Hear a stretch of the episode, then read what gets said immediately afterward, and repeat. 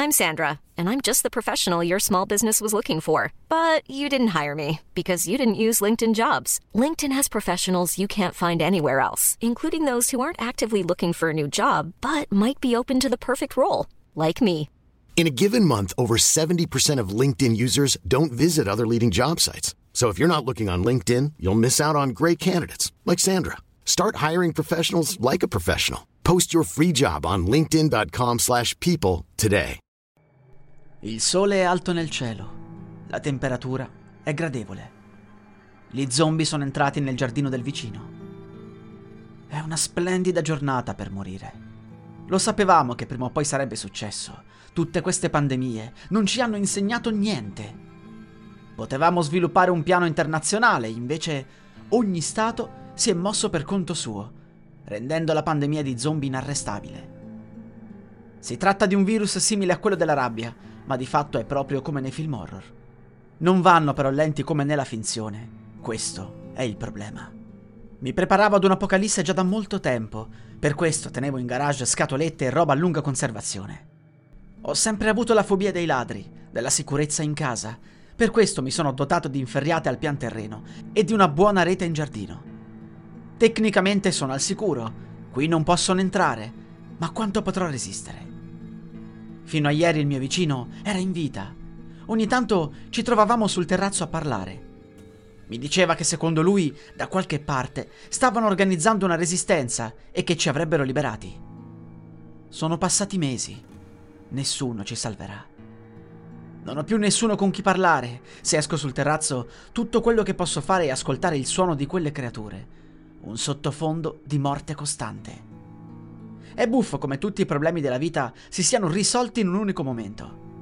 Quando sai che puoi morire di fame, di sete o a causa degli zombie, ti dimentichi del lavoro, dei soldi per sopravvivere, delle relazioni.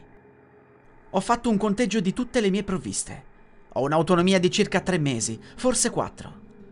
L'acqua continua regolarmente ad arrivare dal rubinetto. L'acquedotto non è stato distrutto.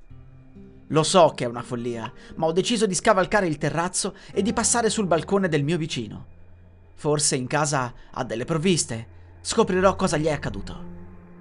Scavalco, forzo la porta finestra e entro in casa sua. Sembra tutto tranquillo. Esploro le altre stanze e lì lo vedo. Ha un fucile a terra. Si è sparato in testa. C'è sangue ovunque. Non mi aveva mai detto di star pensando di suicidarsi. Vado al piano di sotto. Gli zombie non sono entrati in casa sua. Prendo altre provviste, vado nella sua camera e vedo qualcosa che mi fa ribollire il sangue. Foto, foto ovunque, di lui e della mia fidanzata nudi sul suo letto. Quella zoccola si stava facendo il mio vicino, chissà da quanto tempo. Dall'inizio della pandemia non ho più avuto notizie della mia fidanzata. Probabilmente si stava scopando il vicino. Vado al piano di sotto, esploro la cantina. Anche lui aveva diverse scatolette. Questo prolungherà la mia sopravvivenza di qualche mese. Sento un rumore. È uno zombie. È come se fosse da qualche parte nella cantina. Sento che proviene da uno scaffale. Lo sposto. C'è una porta segreta. Cosa se ne faceva di una porta segreta il mio vicino? C'è un corridoio con delle luci. Alla fine c'è una grande stanza. Accendo le luci. Sono luci rosse. Al centro c'è un grande letto con delle manette e un sacco di giochi erotici. La mia fidanzata è lì, legata. Forse lo è dall'inizio della pandemia. Si è trasformata. Non ha voluto ucciderla quel maledetto. Forse pensava di venire qui per sfruttarla ancora. Prendo una spranga dalla cantina e vado a porre fine alle sue sofferenze. Poi mi accanisco sul corpo. Sono troppo arrabbiato per quello che è successo. Ma come ho detto, non è più il tempo delle relazioni dei problemi futili. Ora si tratta solo di sopravvivenza. Il mio vicino ha un mazzuolo in cantina. Lo uso per distruggere la parete e avere così un collegamento con l'altra casa. La esploro. È deserta. Nemmeno lì gli zombie sono entrati. Ci sono altre provviste. Questo porta la mia sopravvivenza ancora oltre. Ci sono altre due case prima della fine della via. Potrei continuare ad espandermi. Con il mazzuolo mi collego anche a quelle ultime due. Una è completamente vuota. D'altronde era in vendita da oltre un anno. L'ultima casa è la più bella di tutte. Sapevo che apparteneva ad un medico. Al suo interno ci sono altre provviste. Non posso andare nel loro giardino, tuttavia, perché è stato invaso dagli zombie.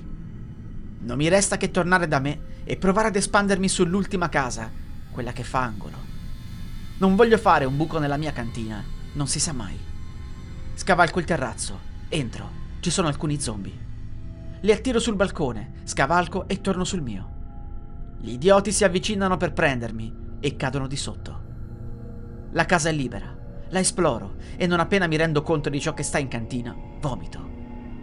Ci sono un sacco di barattoli con della formaldeide e dentro organi, feti, arti. Il mio vicino era un pazzo, molto probabilmente un assassino. Ho vissuto tutti questi anni con accanto uno che si faceva la mia compagna un pazzo schizzato. È proprio vero, non conosci mai bene i tuoi vicini. Prendo le ultime provviste e le porto in casa mia. Ora posso vivere per oltre un anno ed è già qualcosa. Prima o poi ripulirò i giardini in qualche modo. Proverò a far crescere qualche verdura. Oggi è una splendida giornata per morire, ma c'è ancora tempo. La musica utilizzata è Penumbra e Night of Chaos di Kevin MacLeod, musica in Creative Commons by Attribution 4.0 dal sito incompetech.com.